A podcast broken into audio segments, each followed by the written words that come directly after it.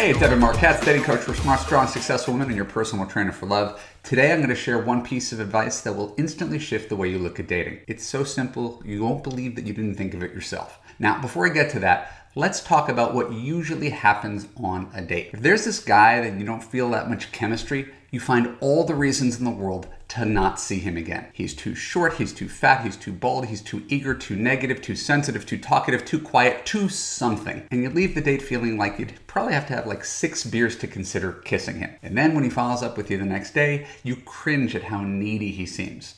You don't want to have to talk yourself into going out with a guy, and you shouldn't. Now let's flip that around. Go on a date, he's cute, funny, charming, confident, successful, just the right amount of nice guy and bad boy. And you are hooked. Now that you're hooked, you magically lose the ability to think critically. If the guy texts you a week later, you're okay with it. Guy texts you to come over late at night, you'll go to his place, or at least highly consider it. The guy continues to text you sporadically week after week, month after month, you still give him the benefit of the doubt.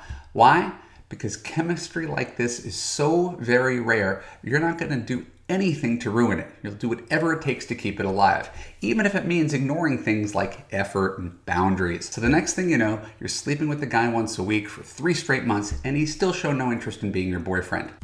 How did this happen? How do you prevent it from happening again? Listen up, tattoo this on your forearm. Don't pay attention to what happens on the date, pay attention to what happens after the date. Any guy could show you an amazing time over dinner and drinks, but the only way to tell if he's serious about you is how quickly he follows up to make another date. Texting to say he had fun is not a date.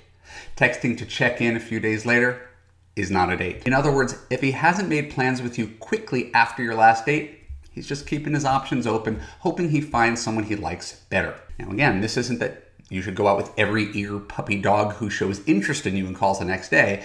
This is simply to say that when you're agonizing about whether a guy's actually boyfriend material, don't pay too much attention to how much you like him. Pay attention to how much effort he's making to see you. This is a far more accurate picture of his feelings than the chemistry that you felt when you were together. Any excuse he has for not making a date is just that an excuse. Paying attention to a guy's efforts, not just his charm, will save you years of wasted time and emotion on the guy who doesn't want to commit to you and allow you to focus exclusively on the guys who do. If you enjoyed this video, share it with a friend, click subscribe, and stay tuned for more great videos to help you understand men and find love fast.